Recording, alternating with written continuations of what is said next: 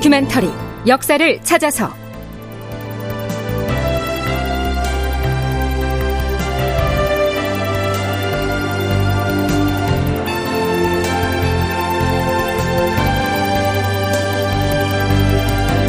제 1117편 조선군의 항복은 예정돼 있었을까?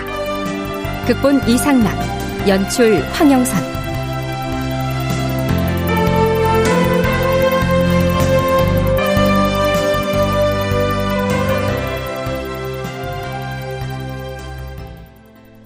여러분 안녕하십니까? 역사를 찾아서의 김석환입니다. 광해군 제위 11년째인 서기 1619년 3월 4일 조선군은 만주의 부차라는 곳에서 벌어진 전투에서 누르하치의 후금군에게 참패를 당합니다.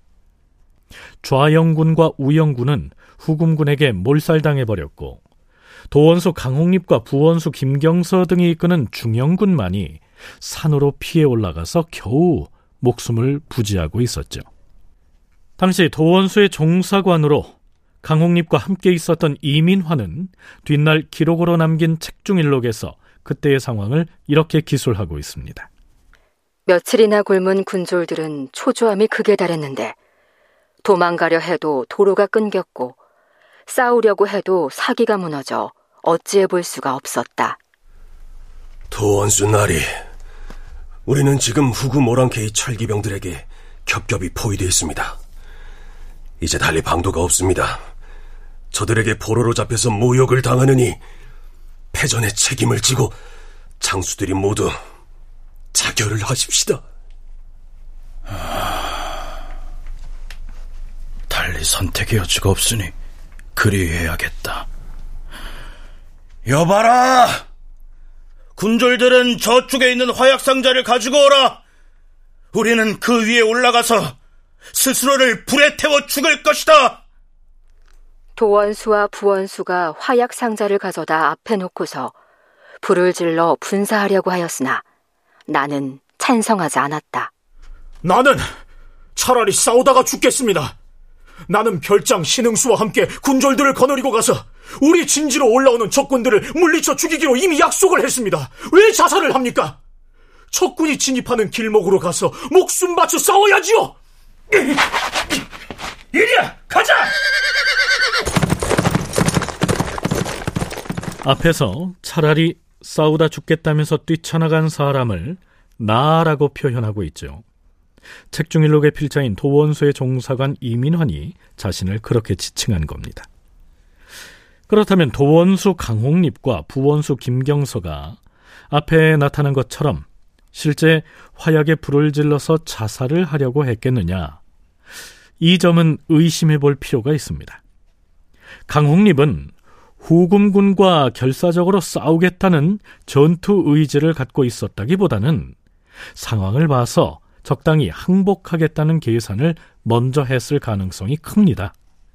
이 점은 그 전쟁에 임하는 광해군의 생각까지 결부돼 있어서 매우 중요한 대목이지요. 사학자인 이이화는 한길사판 한국사 제7권 국가 재건과 청해 침입에서 아예 이렇게 기술하고 있습니다.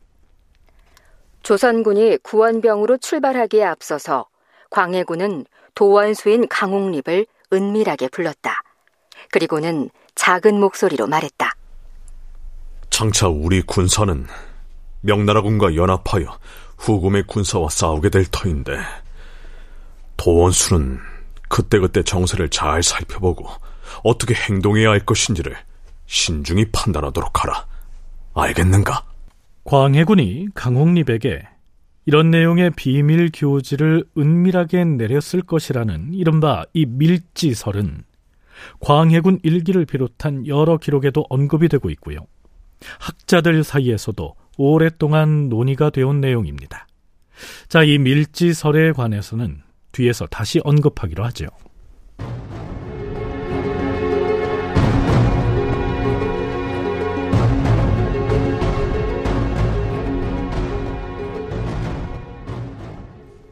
결론적으로 말하면 도원수 강홍립과 부원수 김경서 등은 후금군에게 항복을 합니다. 그런데 투항을 하는 과정이 문헌들마다 조금씩 차이가 나죠. 우선 도원수의 종사관으로 현재 상황을 기록한 이민환의 책중 일록을 중심으로 살펴보면 이렇습니다. 도원수 강옥립과 부원수 김경서 등이 화약 상자에 불을 질러서 자살을 하려는 순간에 때마침 적군 진영으로부터 몸을 빼내 달려온 군졸이 있었다.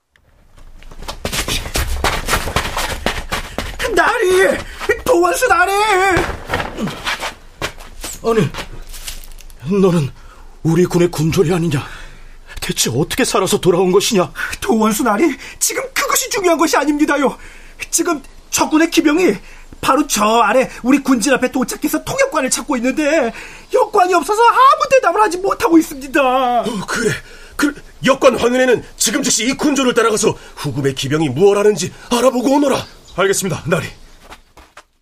자, 그럼 통역관 황연혜와 후금군의 군관이 만나서 무슨 얘기를 주고받는지 들어볼까요? 나는 조선군 도원수의 명을 받고 달려온 역관이다. 여진 말을 할 줄 아는 통역관을 불러달라 했다는데 무슨 말을 하려는 것인가? 우리가 왜 중국인들과 전쟁을 하는지는 조선 사람들도 알고 있지 않은가? 우리는 중국 사람들에게 원한이 있기 때문에 싸우는 것이다. 너희 나라 조선과는 본래부터 원한이 없는데 너희들은 왜 군대를 이끌고 와서 우리를 공격하는 것인가? 그렇다. 너희 나라와 우리 조선은 이전부터 원한 같은 건 없었다. 그런데 왜 우리를 공격하는가? 지금 우리나라가 군대를 끌고 여기 온 것은 부득이한 일이다. 그것을 너희들도 알고 있지 않은가? 조선군 통역관과 후금군 사이에 일단 이렇게 대화가 시작되죠. 이어서 후금의 장수가 다시 조선군 진영으로 사람을 보내서 너희 조선이 어쩔 수 없이 군대를 보낸 사정은 우리도 알고 있다. 그러니 양쪽의 장수들끼리 만나서 화의를 논의하도록 하자. 이런 제안을 해옵니다. 그러자 도원수 강홍립과 김경서가 계책을 논의하죠. 도원수 나리, 일이 이 지경에 이르렀으니 어찌하면 좋겠습니까? 끝까지 결사항전을 해서 장렬하게 죽으면 그만이겠지만 만약 생각을 바꿔서 우리가 후금 오랑캐와 화해를 하여 전쟁을 끝낸다면 지금 여기 남아있는 3, 4천 명의 군졸들은 목숨을 건질 수가 있지 않겠는가? 협상이 잘 되기만 하면 후금 오랑캐 위협으로부터 변방을 수비하는 문제도 어느 정도는 해소가 될 터이고 좋습니다. 그러면 내가 후금에 장수하고 화의를 논의해 보겠습니다.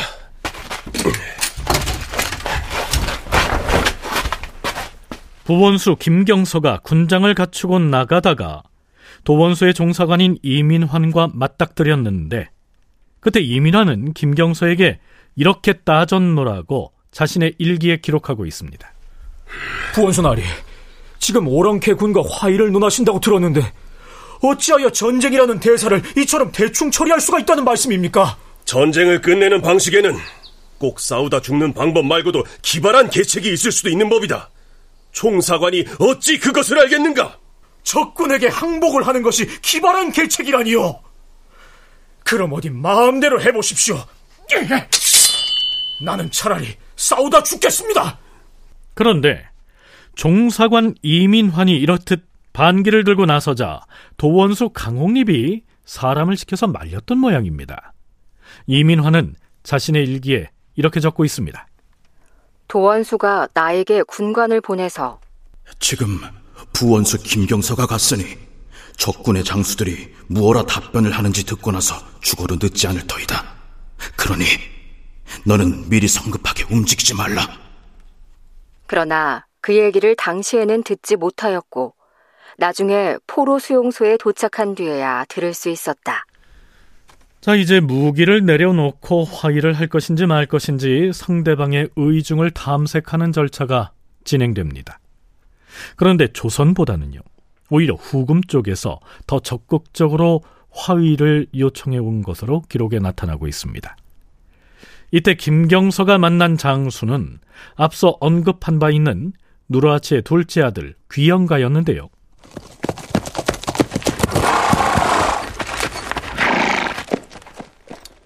두 사람은 각각 말 위에 올라앉은 채 만나서 대화를 나눕니다. 우리 조선에서는 너희 나라와 본래부터 원한이 없었다. 지금 질병한 것은 부득이한 사정 때문이었다. 만일 너희 후금의 군사들이 포위를 풀고 물러난다면 그것이야말로 두 나라의 무궁한 이익이 될 것이다. 그렇게 하지 않는다면 우리 조선군은 목숨을 걸고 끝까지 싸울 수밖에 없다. 맞다. 우리 두 나라는 서로 원수진 일이 없으니 애당초 싸울 일도 없었다. 그러니 마땅히 서로 군사를 풀고 당장 화해를 하자. 지금 내가 한 이 말은 진실이다. 저 높은 하늘에 대고 맹세할 수 있다. 조선의 도원수를 만나서 화해를 논하고 싶으니 지금 당장 만나게 해달라. 지금은 날이 저물어서 도원수를 만날 수가 없다. 그럼 이렇게 하자. 부원수 당신하고 나하고 동숙을 하는 게 어떤가? 동숙을 하자. 같은 공간에서 함께 밤을 보내자는 얘기입니다. 어찌됐든 이제 양 측은 화의를 하는 쪽으로 분위기가 조성됩니다. 점잖은 표현으로 화의를 한다고 했지만요. 그건 결국 조선군이 후금군에게 더 이상의 싸움을 포기하고 항복한다는 의미가 되겠죠.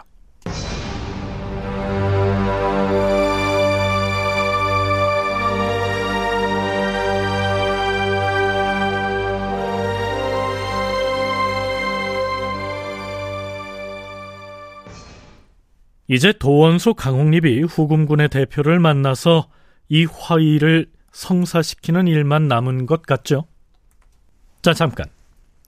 이때의 전투 상황을 기록한 여러 문헌들을 들추다 보면 여진족의 말을 통역해주는 통사, 즉 역관의 이름과 거처가 조금씩 다르게 나타납니다. 앞에서 소개한 이민환의 책중일록에는 여진족의 말을 통역하는 역관 황연해는 애당초부터 조선군 진영에 쭉 있었던 것으로 돼 있지요. 그런데요. 이긍이기 쓴 연려실기술에는 이런 구절이 보입니다. 적군이 조선의 좌영군과 우영군을 함락시키고 중영군 쪽으로 닥쳐올 준비를 하자 강옥립은 장졸들에게 명을 내려서 전투 태세를 갖추라고 명하였다. 애당초 역관 하세국을 오랑캐 진영에 보냈었는데 여진어 통역관인 하세국이라고 하는 사람을 미리 후금군 진영에 보냈었다는 얘기가 됩니다. 이건 좀 이상하지 않습니까? 물리쳐야 할 적군의 진영에다가 통역관을 미리 보내서 거기 머물게 하다니요. 고려대 한국사연구소 장정수 연구교수의 얘기 들어보시죠. 전투가 벌어지기 전에 강홍립이 한 가지 행동을 하는데요. 여진 통사를 불러다가 후금에 들여보냅니다. 전투 시작하지도 않았는데. 그게 자암집에도 나오고 나중에 김여서 양희공 전서에도 나오고 다 나오는 내용이고 실제로 이후에 광해군 얘기 논의 과정에서 나와요. 마치 내통한 것처럼 미리 누굴 보내서 통지했다.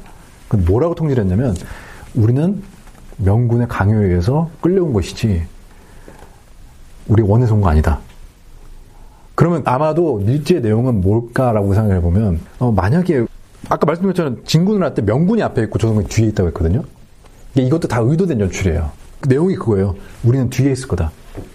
그리고 강홍립이 산으로 올라가라고 한 것 등등이 다 퍼즐 맞춰지는 거죠. 그러니까 밀지의 내용은 아마도 교섭을 벌여라.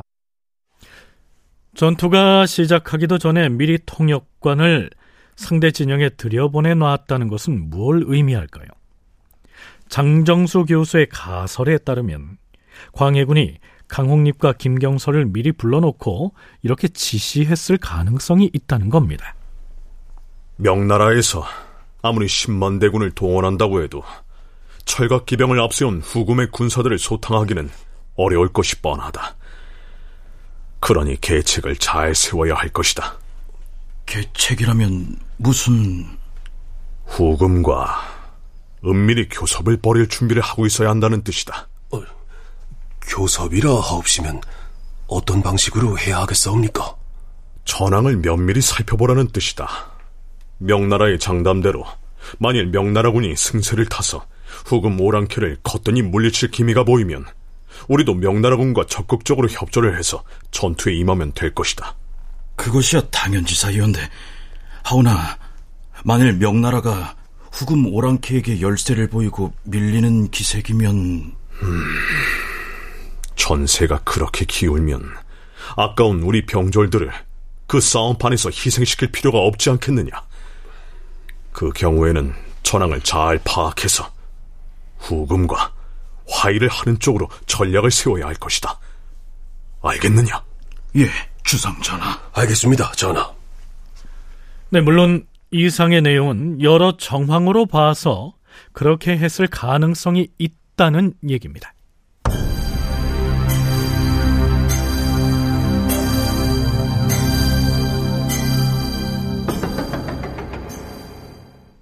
(3월 5일이) 됐습니다.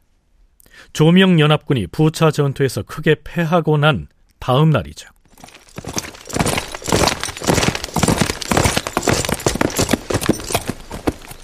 부원수 김경서와 함께 후금군의 진영으로 갔던 통사 황연해가 돌아와서 도원수인 강홍립에게 보고합니다. 부원수나리. 아, 그래. 다녀왔느냐? 그런데 부원수는 어디 있고 너만 돌아왔느냐? 부원수는 지금 오랑캐 진영에 머물고 있습니다. 거기서 밤을 샜다는 말이냐? 혹 인질로 잡혀 있는 것은 아니냐? 걱정 마십시오, 도원수나리. 적군의 장수가 우리 부원수를 대우하는 것이 매우 극진하고 공경스러웠습니다. 강화를 하자는 저들의 제안을 의심할 필요는 없을 듯합니다. 좋다. 저들이 화의를 하자는 제안을 여러 차례 해왔으니 언제까지 미룰 수만은 없다. 자, 군관들은 따라 나서라.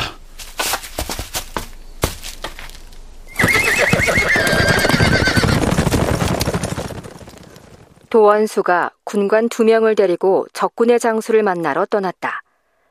적진에 도착했을 때 적장 귀영가는 미리 단 아래로 내려와서 기다리다가 먼저 읍을 하면서 예를 표하였다.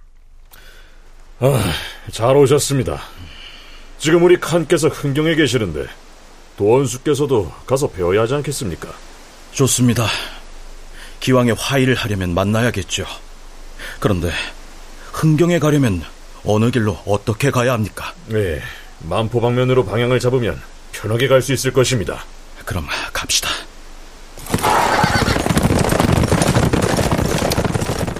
드디어 도원수 강홍립이 누라치를 만나기 위해서 후금의 수도로 들어갑니다. 이제 두 나라 사이에 화의가 이루어질 것이고 화의가 성사되면 일단 전쟁은 끝나겠죠. 그렇다면 그 전쟁에 참여했던 조선군의 참전 명부는 어디에서 찾을 수 있을까요? 서강대 계승범 교수의 평가는 매우 부정적입니다. 항복해라. 우리는 너네랑 원한이 없다. 이렇게 하면서 항복을 해라. 항복하냐 마냐. 이런 거 가지고 오가다가 한 하루쯤 지나고 이틀째 드디어 강홍립이 항복하기를 결정하고 스스로 무장을 해제하고 목책을 헐어버리고 언덕을 내려가서 투항을 하죠. 그렇게 해서 너무나 허무하게 끝나버린 전투라는 것이. 그러니까 엄밀히 말하면 우리는 뭐 심화의 전투, 뭐 사르어 전투, 전투라고 하지만 엄밀히 말하면 양쪽이 이렇게 좀 싸우다가 승패가 난 그런 전투가 아니라 그냥 진군을 하다가 기습받아갖고 그냥 괴멸돼 버린 거예요. 다큐멘터리 역사를 찾아서 다음 시간에 계속하겠습니다.